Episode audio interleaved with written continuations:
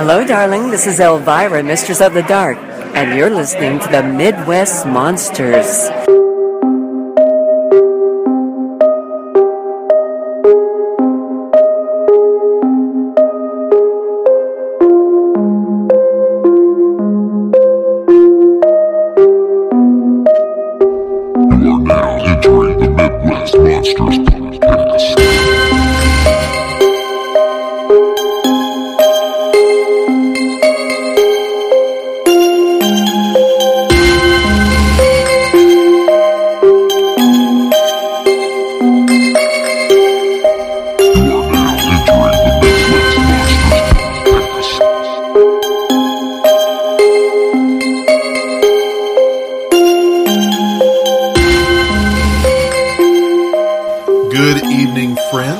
Welcome to another installment of the Midwest Monsters podcast. I'm one of your hosts, Grizzly Abner, and I'm joined by. Professor Wagstaff. I'm Vinny, somewhat even Sam Venomous. Oh, Venomous Vinny in the house. Ew, ew, ew, ew, ew. God damn it. Uh, well, friends, we've got a fun episode in store for you. Uh, a little bit of a, a roundtable discussion about a famous icon in the horror world that we all know as Elvira, the Mistress of the Dark. And so we have spoken about her before, probably like seven or eight years ago. Uh, we did an episode where it was myself, Mad Chan, Venomous Vinny, and Hot Toddy. And there was one very sad boy who didn't get to be on that episode, and that was Professor Wagstaff. And we thought it was worth revisiting just so that he could share his love for Elvira. But it's been a long time. We've all had more interactions with her since. I think all three of us have read the book. Yes. Yeah. Yeah. Yep. Yep. So, uh, yeah, we've got lots more to share. So let's talk about the hostess with the mostess, our beloved Elvira. So, my initial experience with Elvira is back in the 80s with Movie Macabre, after obviously it hit syndication. Uh, so I, I remember her in real time as far as that goes, uh, because as I mentioned on the other episode, my cousin Jake, who's two years older than me, uh, would sit in the living room floor waiting for one of her boobs to fall out. and my uncle Fred, his dad, would say, Jacob, that's not going to happen. We are little kids, by the way. uh, Jacob, that's not going to happen. This isn't live, it's pre recorded. He was hearing none of it None of it. and was certain that if he watched for long enough, it was going to happen. So that's that's my earliest memories, and also I rem- I can remember people at school going, "You know, in Pee Wee's Big Adventure, that lady in the biker bar is Elvira." Very distinctly remember that as a kid. So my memory of Elvira isn't right at the beginning, but pretty early on. How about you guys? For me, uh, first and foremost, I'm delighted to do this episode. Uh, I was glad you guys covered it originally because we we were on kind of a rotating schedule at that point. But I was secretly very bummed because I, I like I love Elvira, um, and so it's a topic I'm always happy to discuss.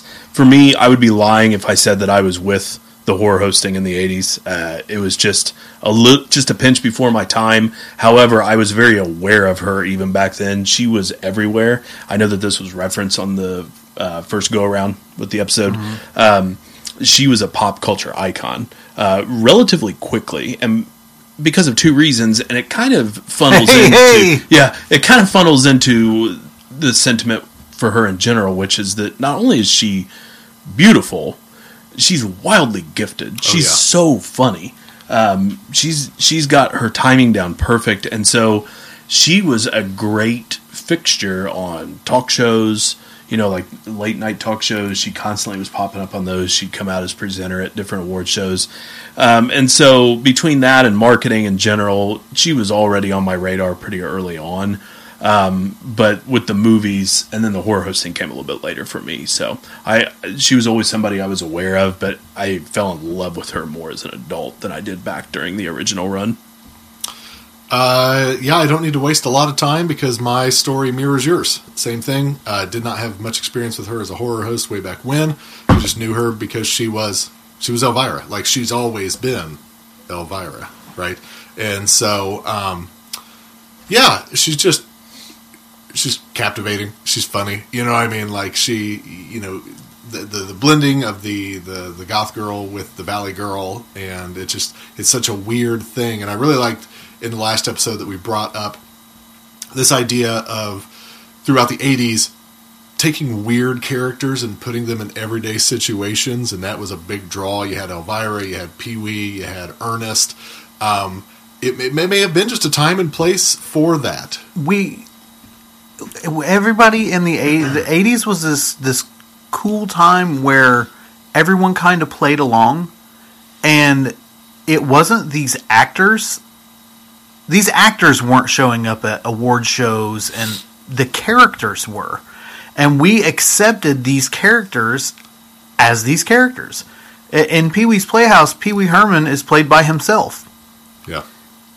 and later with himself hey But that's the thing. Like in the '80s, if if Cassandra Peterson or Paul Reubens walked by you, you would not recognize them. right right Right. We but, know him now. But we, I mean, we would play. They society played along. Like Buster Poindexter was a character, you know. But everybody played along. Nobody was like yelling their real name at them, you know, out from the audience. Like you know they would now if Yeah. you were if you were trying to do this. It was a a magical time for that kind of thing. And I think uh, I'll mention here also at the top of the episode, you can't talk about Elvira without talking about Cassandra Peterson and vice versa.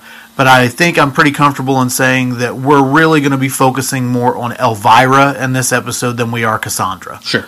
Obviously, it'll come up here and there, but really, the fo- it, it's I'm, we're not here to talk about a biography of Cassandra Peterson. We're we're here to talk about the icon of Elvira. So I just kind of want to put that out there now, so people know what they're in for. for sure, because I do want to take a brief moment to just Sure. talk about Cassandra. Because she's fascinating. Yeah, she Absolutely. is. she is. But before I do that, um, so beyond that early experience um, with Elvira and her just being part of the public culture, um, Professor and I, when we had our first house together in college, Mm-hmm. um, someone had given us a Coors Light cardboard standee. I bet you wish you still had that now. Oh man, I do. I, Yeah. I even hit up one of my old room because I took it with me to my next house, and it got left there. It was probably still in the closet when they sold that house, you know. And I'm like, oh, I still wish I had that, but it was a Coors Light standee Mm-hmm. of Elvira because she was the Halloween Yeah. mascot for them until they screwed her over. And then, um, yeah, and just how much she's influenced so many things. Like, you know, my wife and I went as Elvira and the Coors Light Beer Wolf for Chris- Christmas. Yeah. We showed up on Christmas morning. People were very confused. No, for Halloween one year. We still should have won the costume contest, but I'm not bitter about it at all. So, um, yeah. So, do we do we just want to hit some beats about Cassandra? Maybe her early life at all? Uh, that's fine. I do want to add because we read the book. I was Yeah, going to say I want to add something real quick to what you're talking about with the characters and everyday situations, because I want to make sure I don't forget it. There's an interesting dynamic, specifically with like the people you mentioned in that era, that bridges generations in a way that not a lot of other comedy from that time does. There's things that are very distinctly like Brat Pack and those things that are 80s, but there's something about these characters that were so involved that tapped into old school comedy also. Uh, Pee Wee, certainly. You know, we talked with, with all of them. There's a, there's this thing where you can talk to people who are much older that's that like them too, because they tapped into I didn't think about that, but I agree with you because there is a certain level of uh, Martin and Lewis, Abbott and Costello were famous, and while they were using their real names, they were very much caricatures of themselves. Sure. And they were trained in the late 70s, some of them together. And they're pulling from all of these greats. Mm-hmm. And I feel like that's kind of sometimes overlooked. They would be the first to tell you. Yeah, And so I'm not saying they're they're ripping anybody off. It's just it's coming it's coming from a very classic style. well, and it pulls but in a very this- new way. It pulls from nostalgia as well because Pee Wee, you end up being like a, a kiddie show host. yes. which was very popular in the 1950s, the generation when they were coming up. Uh, horror hosting was very big in the 19 in the 50s it Exactly. is when it kind of got some traction 60s more later but the early like Zacherleys and things like that. So yeah it did pull a bit from the nostalgia angle of things uh, in the 80s to have these kind of characters I didn't really think about that but you're absolutely right classic flavors, but they're complete own new reinventions mm-hmm. of them. So I wanted to point that out because it was something I'd really been thinking about here recently, preparate Yeah. in preparation for this episode, where I was like, "Holy shit, they're really tapping into a lot of older stuff," but it never really seems like it. Yeah. So I'm going to take it from here. If you guys want to go any earlier, that's fine. If you have anything you want to add, go with it. But I, I'm going to start with movie macabre. Leading up to that, Cassandra Peterson has lived a, a wild, crazy life. That her look. This book, yours cruelly, Yeah. is a read this book. Oh yeah. Uh, this is written by her in her voice, and I mean, It'll actually blow your mind. her her wit i- is so present throughout it. Her, Her journey, humor, her journey seems like almost bullshit. It's so wild. oh yeah. absolutely. Yeah, that was the point I wanted to make, and just anything bringing up Cassandra is that. So I had the benefit, like we we've got the book, but also we were going on a road trip, and I had just gotten Audible, and so we got to listen to the book read by her, which was awesome.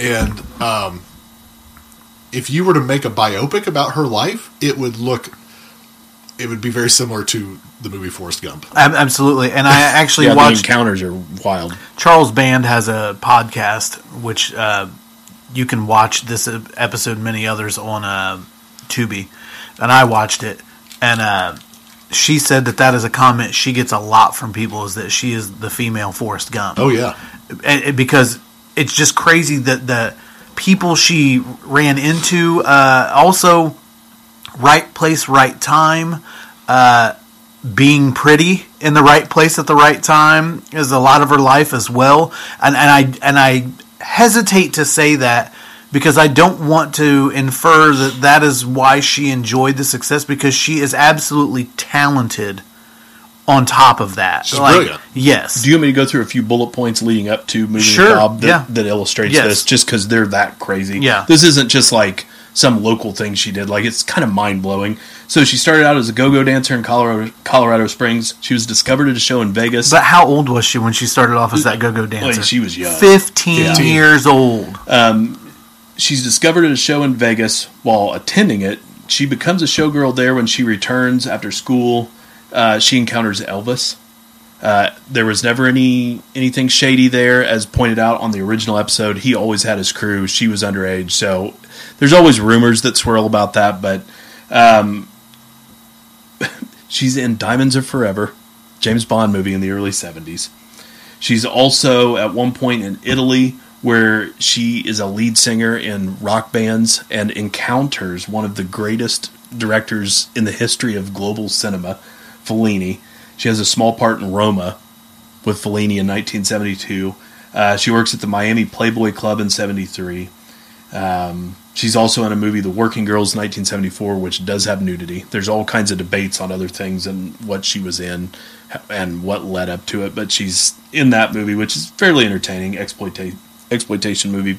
Um, and then she gets into the training uh, with groundlings that leads to the relationships with many of the people. Hey, I was going to see in the say that that tr- training with the groundlings what an absolute point in time to be someplace. Oh man, With who all was on the groundlings at that time. Phil Hartman, yeah. Paul Reubens, John Paragon, Edie McClurg, Lynn Marie Stewart. Like, holy It shit! was, uh, maybe five years ago. I was visiting LA and riding through with my buddy Steve, and we drove by the groundlings, and I, I wasn't thinking about it or planning on it. It, it was, it kind of just moved me because I just thought, holy shit, who all's come out of there? Oh yeah. Uh, do we want to mention Wilt Chamberlain the, from the book? That I mean- that wasn't a big, obviously bullet point that's discussed, but there's some pretty heavy material there Yeah. in the book about her interactions with him assaulting her. Right. Uh, but again, the Forrest Gump comparison, not all happy, but again, No. Wilt Chamberlain, holy shit, She on. she ran into him in Italy, right? yeah. Yeah. yeah. And didn't he help her in Italy? Yeah. Yeah. Yep, and then sullied that memory later Right. down the line. But Right, because she she had been robbed while she was in Italy, and and it was cr- it's living in a house where she was just squatting, there was Oh, uh, yeah. just crazy, crazy shit in her life. So basically, uh, after Groundling, she's kind of she's in L.A.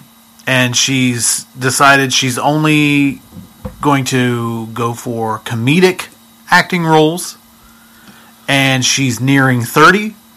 And when she hits thirty, she's decided that's it. She's going to go get a straight job and and leave all these aspirations behind.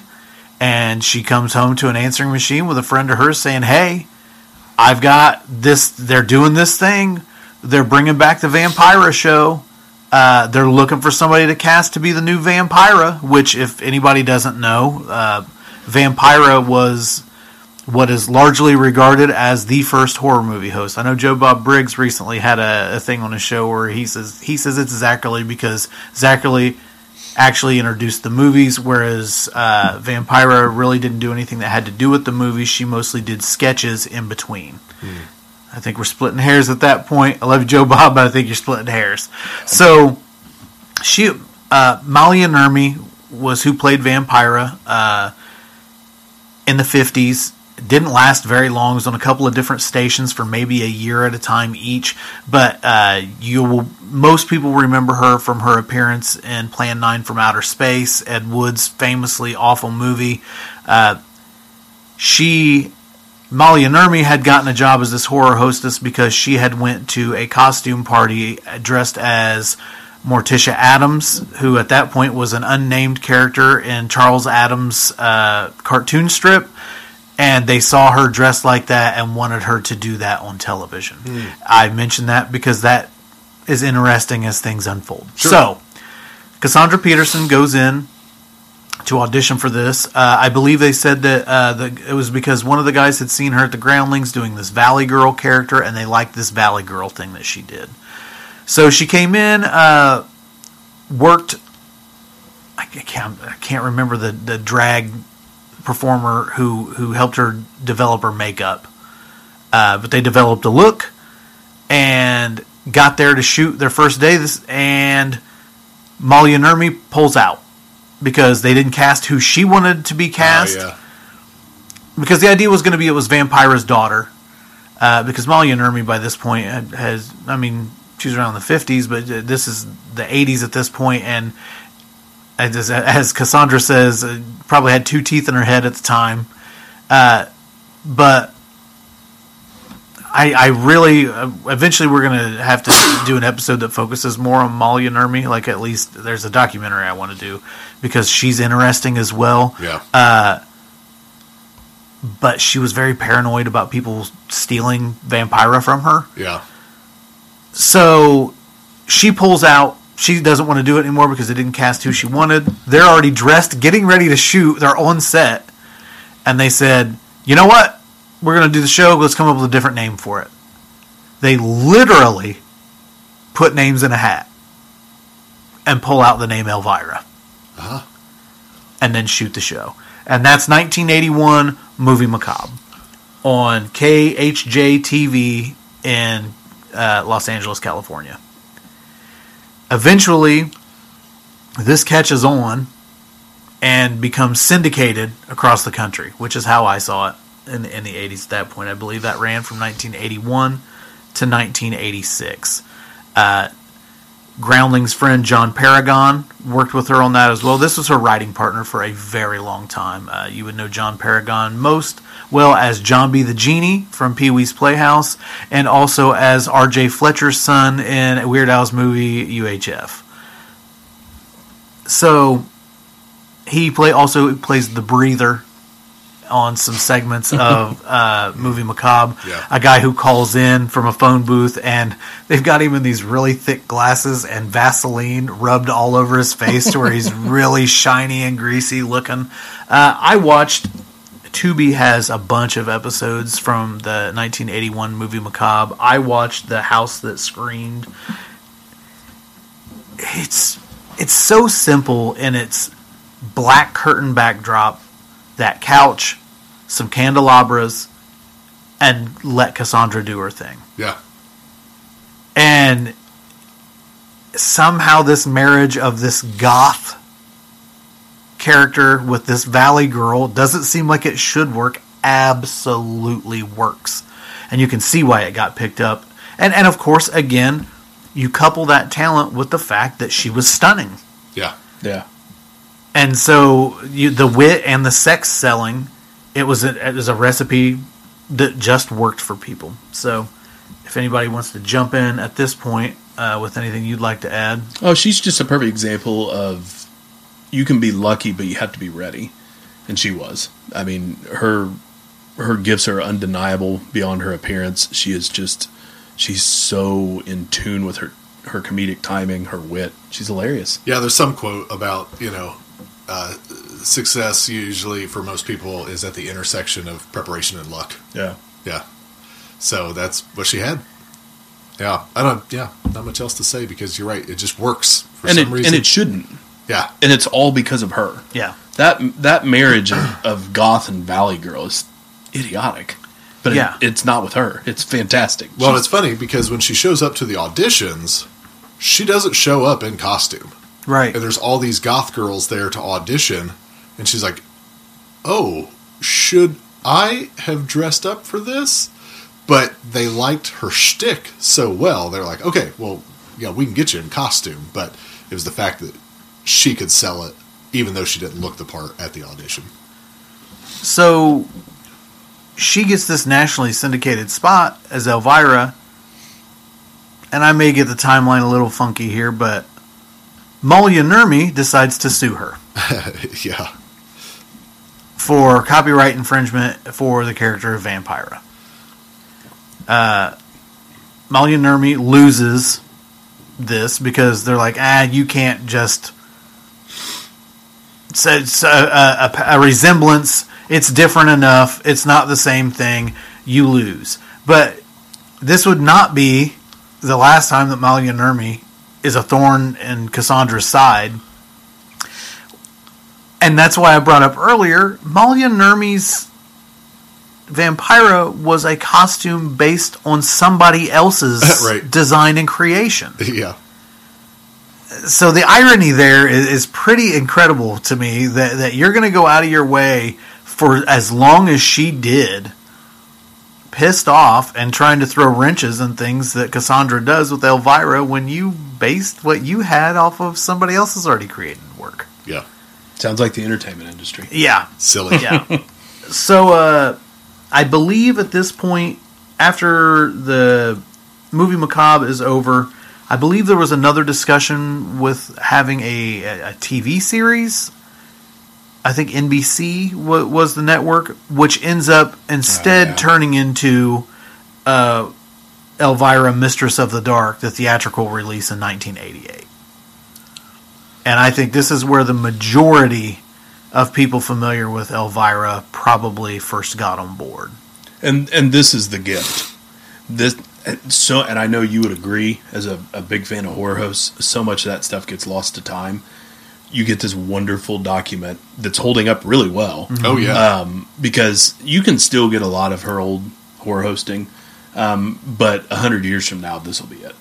This Yes. is, this is the peak. This is the most easily digestible, hilarious, fun content that you can consume for Elvira. I mean, wouldn't you guys agree? This is this is the peak for her. Oh yeah, this is the time capsule. Yeah. Like Yes. if someone was like, you know, 20 years from now, I'm talking to a young horror fan, they're like, I've heard about this Elvira character, she's popular, she's on shirts, she's on art still. Where what should I try first? Yeah. Mistress of the Dark. And so you'd have the better part of a decade of, of cementing this character, and this is the prime time arrival. Do we want to jump straight into the movie? Sure. Okay, so this came out in 1988. Um, obviously, you've got Cassandra in there doing her thing with her her major role, um, and then I'm not going to go through the cast ad nauseum because it is just chocked full of character actors. Yeah. There's so many. Um, obviously, Edie from Groundlings Edie is, is, a, is a big uh, force in this movie. You got, uh, pardon my pronunciation here, I, Ira Heeden from uh, one of the Nightmare movies is a familiar face there. Oh of the yeah, young he's the he's the kid in the wheelchair from Nightmare Three. Yeah, and then uh, Jeff Conaway, who was in like Taxi and some other things. Grease. He's yeah, pretty notable face Doohickey, there. right? Um, and then after that, there's about 25 other. Who's the actor who plays uh, Uncle Vinny? You Uh, know let me get one? back to you on that one. Okay, because I've seen him in other things, uh, and and frankly, a, an actor of a of a decent caliber for something that, that's being produced as a, I believe this is a movie produced by NBC. Uh, so a pretty pretty capable actor for as silly as this movie can be at times. Sure. But I love that they open with Elvira as the horror host doing her shtick that she did on Movie Macabre. And then panning out of that once she's done. And I love and that's where you where you get that she's not a, a person playing this horror host.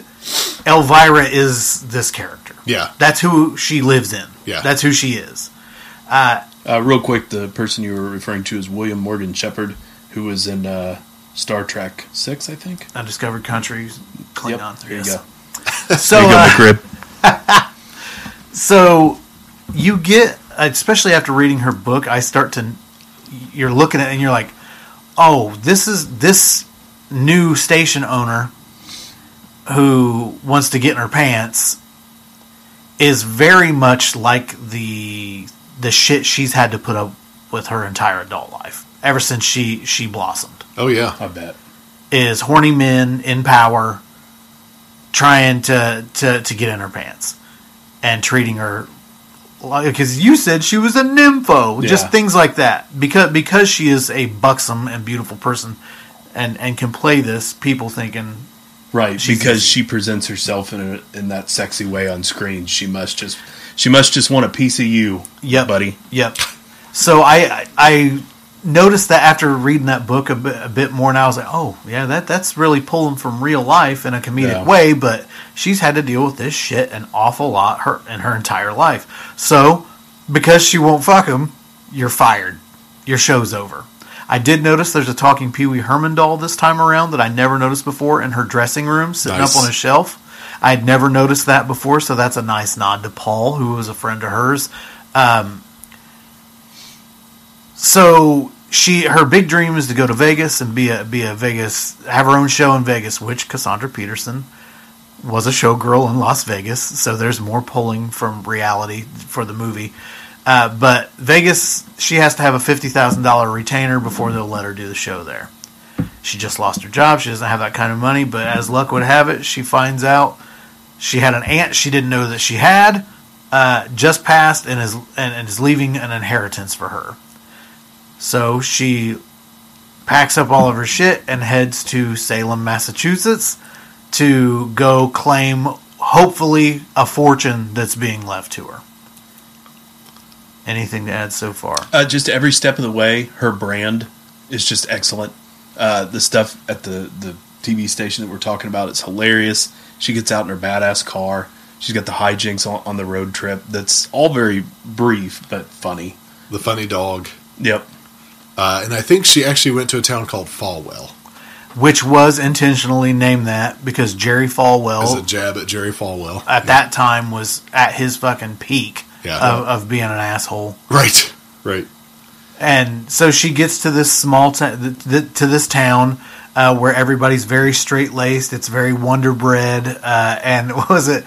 Chastity Pariah is Yeah. Edie Yeah. McClurg's character's name, which is fantastic. well, and like not to get too heavy in in the mud with it, but it, it's such a simple, fun attack on on the conservatism Oh, of, yeah. of that era. Oh, yeah. like just in a community symbolically, like you got her arriving, and it's like the guys don't know what to do because they they find her attractive.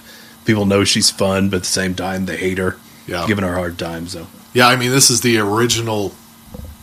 This is the original peak of fervor for the religious right. yeah, Uh, you know, and especially having Reagan in the White House, and and in her book, she I believe she mentions that originally in that script, uh, the kids were not part of it. This is something the studio made her do. If you want this to sell with teenagers, you got to have teenagers in it. And which it didn't hurt the movie, but it wasn't I it didn't hurt it, and I'll be honest with you, would it be the same movie if it didn't have that aspect to it? Probably not. Yeah, I mean, I think could- it really were ended up working out. Yeah, it's one it- for the suits. Yeah. yeah, right, exactly because it, it it definitely feels forced, Yeah, but it works. yeah. Yeah, So throughout this movie, throughout it, uh, I'm not going to hit it beat for beat, nah, but the, the jokes are there all the way through. Like just every time you turn around, And they're got- timed out perfect. Oh yeah, yes, she's got great one-liners. And whereas on the movie Macabre, she'd throw the one-liners out, you were the audience, and you were the only person she was inter- quote unquote interacting with. Whereas here, you see her say some of these jokes, and it either goes over people's heads or uh, they're uncomfortable by it, and it also plays Elvira. And I and, and I think later, at least in my opinion, uh, it's not as even keeled. But in this one, I think it's just right. The amount of she's also self deprecating. yeah. She's not afraid for Elvira to be the butt of the joke, which I think is is really neat. I mentioned on the previous show that we did this. The one scene that always made me mad as a kid was when uh, Jeff Conaway tears old boy's Spider Man Yeah. comic in half. And goddamn, did that make me mad as hell when I was a kid because I was a comic book reader. He's easy to dislike. Oh, and I wanted to punch him in his face for ripping old boy's comic in half. But um, and not, so not only is the humor there, but then when you start getting into the special effects, yep. those are fucking great too. Oh, yeah. The makeup is top notch on Uncle Vinny as he's transforming through the end of that. Like, I just done, and and it didn't have to be. They could have really skimped on that, but they So didn't true. Yeah, and and I think is another reason why this many years later, it's still holding up Yeah, I agree. because the special effects that are in that movie and the makeups that are in that movie are every bit as good as the makeups and effects you see in the Nightmare on Elm Street movies. Mm-hmm. sure. Yeah, it's got a lot of great set pieces and little segments that are they they it never gets too repetitive. It never gets stale. Um, it's just it's really kind of paced in a masterful way that just it just lets her cook. And uh, spoiler alert with my feelings on the next movie. That's the problem with that one is they try and share the pie with too many other people. Whereas this, it's like it never strays away from this is her show. Yeah, We've got some good characters to supplement her, but this is Elvira. Mm-hmm. I mean, it's a showcase for her, And it and, stays and it's the perfect showcase for her. It is. like it, it absolutely this is this is a work of a comedic work of art. and I think I said it on our uh, what we watch around Halloween. Yeah. I always kick off the season with this. Sure. This is such a fun opening. yeah, yeah, and it's endearing. Yes. It's uh, it it just captures her character, why she worked, why everybody loved her. Yep. Mm-hmm. And it was right when she was she had climbed the top. She'd had this great run in that decade. It's just a perfect document of it. 20 years from now, a new horror fan checking out 80s horror because at that point it's going to be 60 years old to them Oh God. is going to is going to watch this and go, "This is great." Yeah. Yep. It's up there with everything else that was great in the era. So I'm not going to go any further with this movie. I, I, I think we've talked enough on it. There's nothing Yeah, to it's go further it's on. just a fish out of out of water story that you get her in this different place, and it's about how she adjusts to the area and winning over some of those people. Yep. It's also kind of a kind message of the time without hitting you over the head that you know sometimes different is good, Mm-hmm. um, especially with with as you mentioned the fervor of the time and Yeah. It's it's just it's a fun movie and It it's is. aged really well. Like when you watch this, you don't sit there and go, "Boy, this is '80s." It's just entertaining. Yeah. Yeah. Yeah, Really it's just, good. It's just fun. So for this next stretch, it's uh, mostly it's it's the Coors Light at this point, isn't it? That's kind of what where Elvira is most visible, like uh, Yeah. ad campaign, uh, person showing up on, on on talk shows and things of that nature, making appearances like that. Uh, I, during the time that she's with Coors Light, I believe she's still doing the not Knott's Scary Farm during October, Oh, yeah. doing shows there and doing that kind of thing. She had at one point, and I'm not sure in the timeline where this falls, but there was talk of uh, another TV series where uh, there's two ants and a talking cat, and Yes. And they're they're witches and blah blah blah, and that ends up falling through. And then if that sounds familiar to you, it's because Sabrina the Teenage Witch ended up coming out with the exact same formula. So there's a lot of these places where right when she thinks she's got something, it's gone. Yeah. But then there's always something else there. It's just like when she finally gets kind of shut out by Coors and mm-hmm. she's not going to be their their spokesperson anymore for whatever reason. Someone approaches her about making Elvira beer, and she's going to be at the Great American Beer Festival in Denver, Colorado, to premiere this beer. And Coors ices her out of the festival. Won't even let her in the doors. Yeah. Yeah. Like, th- there's just this.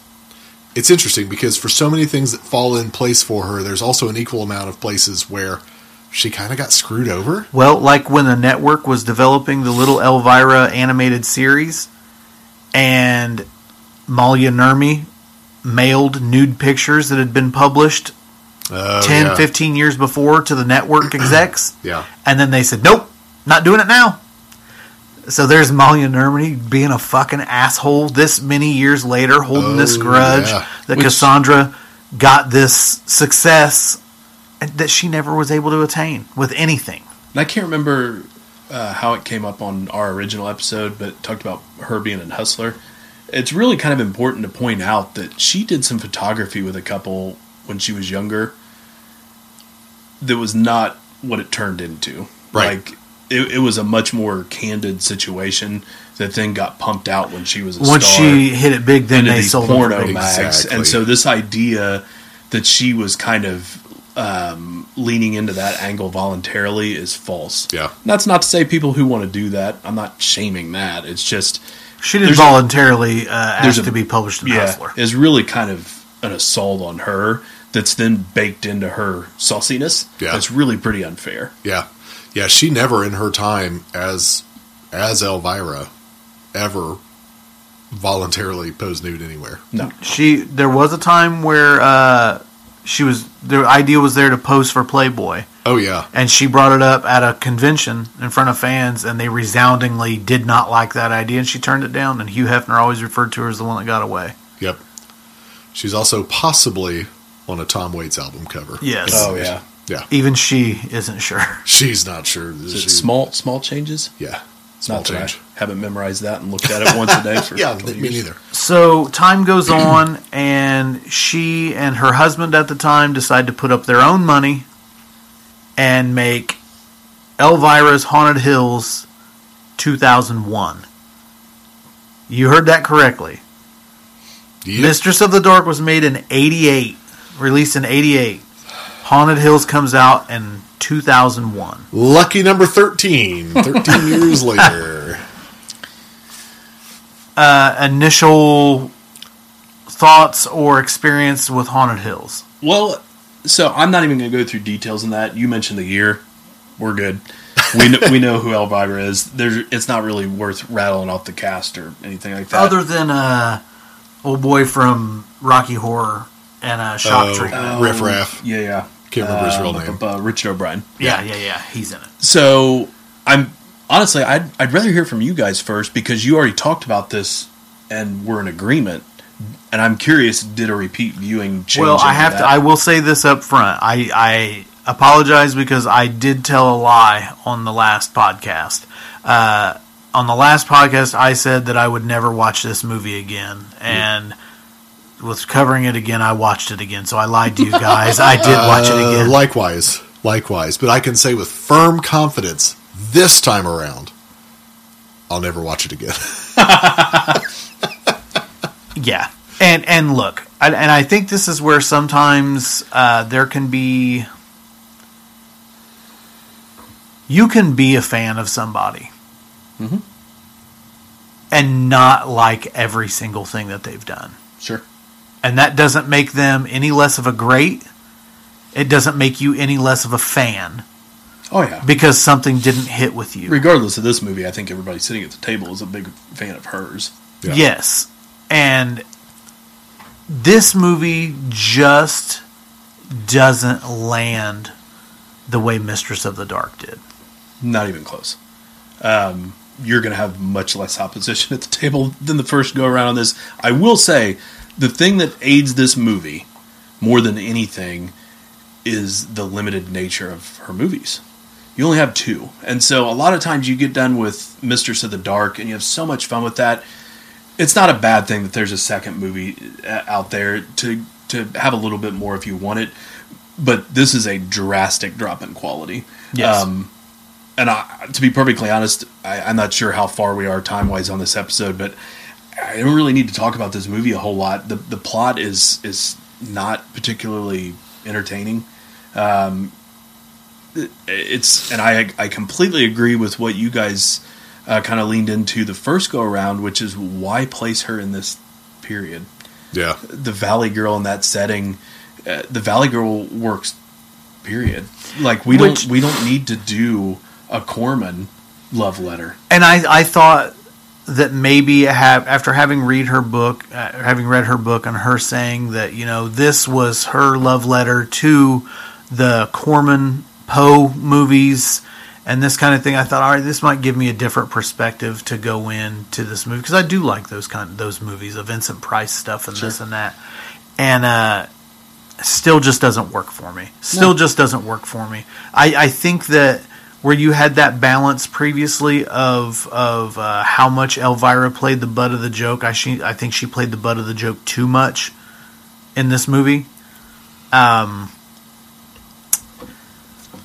I, I can't I can't figure out exactly the mechanics of where and why it doesn't work for me. I have a theory on that. okay. it's two things. Slapstick goes out a little too much, but the main reason why this movie isn't as good is they branch out with the humor to other people. We're here for Elvira. Yeah. I don't need a ripoff of Milton from the Frighteners.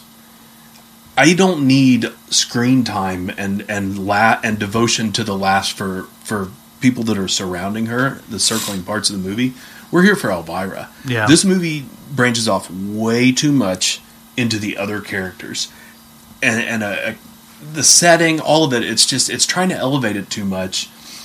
We don't need any of that, and that's why it doesn't work as much because we're getting away from why we're here, which is just letting her cook Yeah. and it's not her brand of humor at times. Yeah. It's other people. It's just we're missing the point. Like any devoted Elvira fan can appreciate that there's a second movie. And I'll be honest, I don't hate it quite as much as you guys. Like I'm not going to rule out ever watching it again because there's just limited amounts of her, and I love her. In terms of, I can watch old reruns and some of the, the spot stuff from television, but at its core, it's got two movies. Yeah. And so I'm glad that there's at least a second one, but man, this is miles away from miles Mistress away. of the Miles. Yes. And we're not the only ones to think that. It took her 30 years to recoup her money. Yeah. So the audience wasn't there. Uh, it's interesting. There's there's the jokes that float around now. They're like, you know, if you went back in time and gave a medieval peasant a nacho cheese Dorito, it would, it would kill them. And it's like, yeah, it- no one, none of the characters in the movie knew how to handle Elvira, and so that makes the movie not work. In the fact that not that she's an outsider, it's that she's from a different century. Yeah. You know what I mean? Like it works in Mistress of the Dark because she's just an outsider, but Right. she at least she's from that time era. Whereas like she's coming in and she's like this character cracking these jokes and it just doesn't fit the scene. Yeah, The- she might as well be speaking gibberish. They don't know what a Valley Girl is. Right. The, the the rebel quality is gone. Yeah. And that's what worked True. so well with with Mistress of the Dark is that she was the counterculture. She Yes. these uptight I'm glad you mentioned that because that's an element of her we really haven't yes. spelled out. Sorry, go ahead. She was a counterculture. And that end of it, yes, she's kind of a misfit in this time, but she's not the counterculture. Yeah. She's just like a harlot. yeah, because at at Peterson's core, she's rock and roll. Yeah. She always has been, um, and you know the the beauty and and the comedic talents and the performer, all that. That's all very important. But so is at her core, she's a rebel. She always has been. Yeah. and so Yep. yeah, you're right. Good point. She's a loner, Dottie. a rebel. Touche. So I don't have anything else to say about Haunted Hills. yeah, it's just I uh, wash my hands of it. yeah, it's it's her set back in a different time. It's fish out of water, but the fish out of water doesn't make sense. Yeah, this is a fish on the moon. Yeah, there you go. So uh, nine years later, uh, Cassandra Peterson decides uh, once again to finance herself and to create a new Elvira's movie macabre, which will be uh, sold into syndication. Uh, this doesn't. It just doesn't stick. Um, again, these are also available on Tubi, and I watched one of the episodes on Tubi, and you're you're still getting you're still getting Elvira hosting movies. I mean, Yeah. if you're into that, which I am, uh, it's great for that. You, you know, you get her, yeah, you Did get you her. mention uh, the thriller video series that she did in the mid '80s? Also, I did not. Which she there's a bunch of great spots with her showing up on talk shows to kind of promote it. Where they did a series where you know they were putting them out on video and kind of branching out into that market. So, Mm-hmm. um, and you can track those down too. The, that it's like a string of movies that she did uh, for the thriller video series, and I think a lot of fun marketing for it as well. So did did you guys watch any of the movie macabres from the the 2010s? I, I didn't watch newer ones. I threw in some older stuff I had.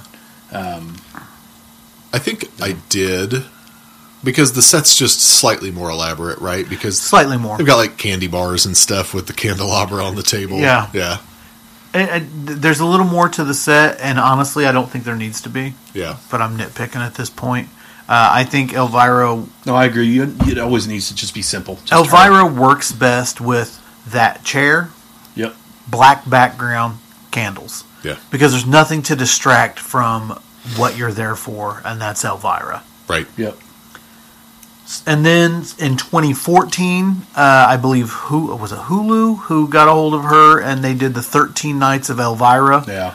for a Halloween promotion, and it's uh, her hosting 13 movies. I think mostly public domain, possibly. Uh, I watched one of those as well. Again, you're still getting Elvira. You're, you, the character is still intact, hosting the movies.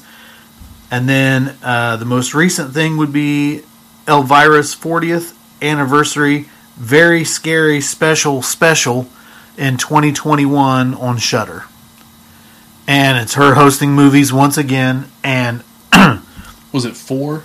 I believe so. Yeah. And with her closing in on 70 years old,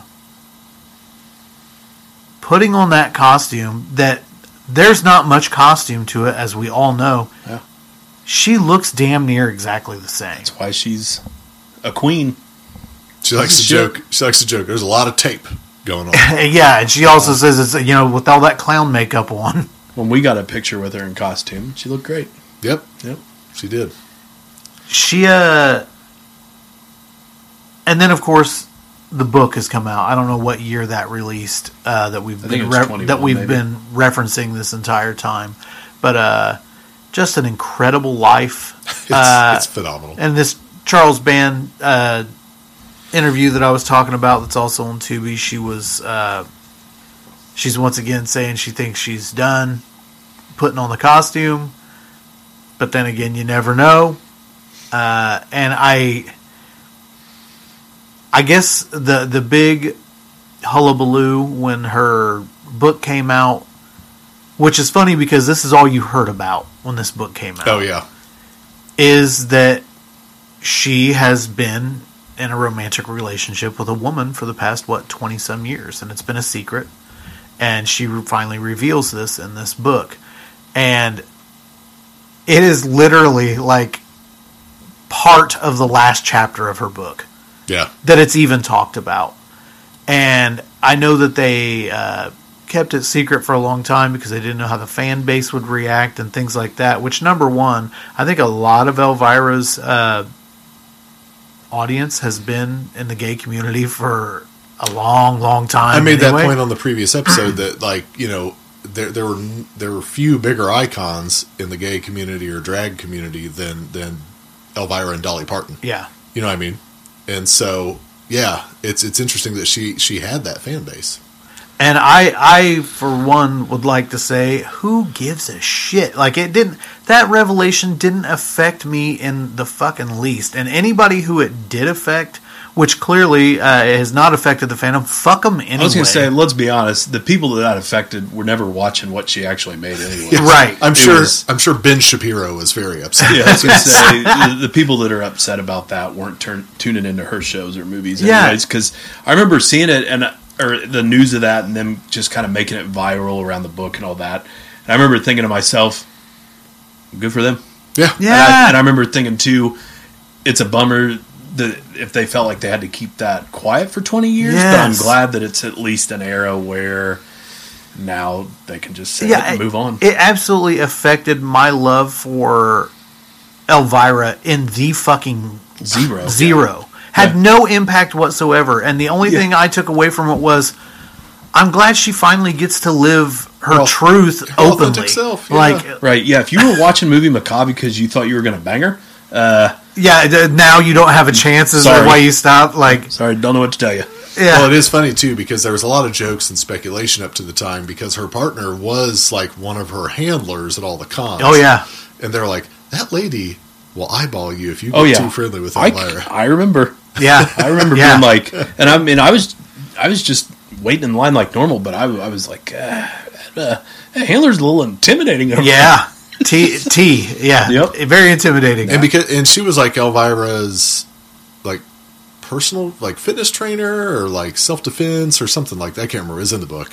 Yeah. Um, and then after Cassandra was divorced, uh, she, I think she said T ended up showing up at her house one time, needed and let her stay, and and she had never been in a same sex sex relationship her entire life. Yeah. but just felt this attraction. I also on that Charles Band interview, she said she jokingly tells people she got with T because she ran out of guys to fuck. Well, she also funny. kind of half jokes too that that T was a good babysitter.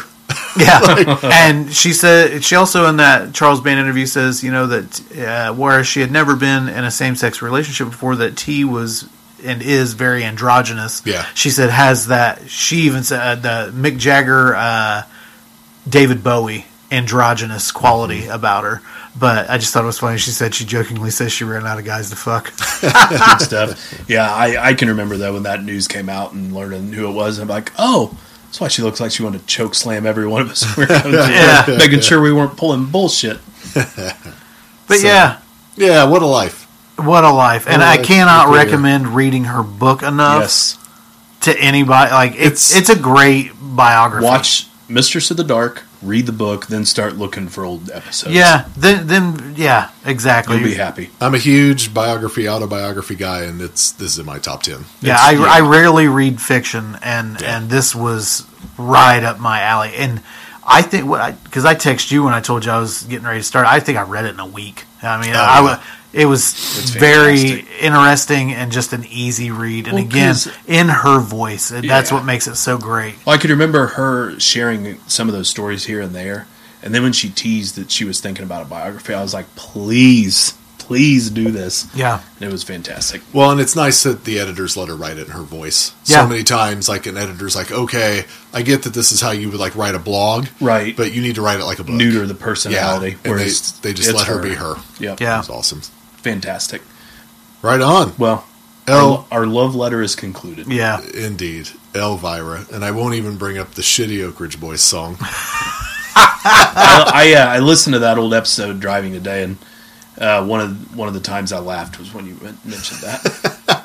Also, too, I also like that if you listen to the old episode, we we called her Cassandra. Yeah. and she makes very clear Right up beginning front. of her book Yeah. that her name is Cassandra, not Cassandra. So That's our just how- apologies. yes, that's just how we talk around here. So thank you, Cassandra, for correcting us very gently.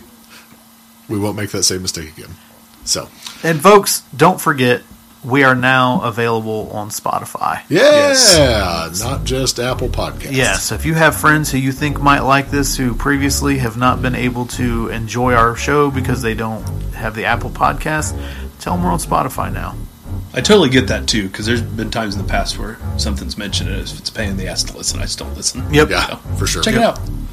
All right, well, wrapping up another episode of the Midwest Monsters podcast. I'm one of your hosts, Grizzly Abner, and I've been joined by Professor Wagstaff. Venomous Vinny. Stay Scary.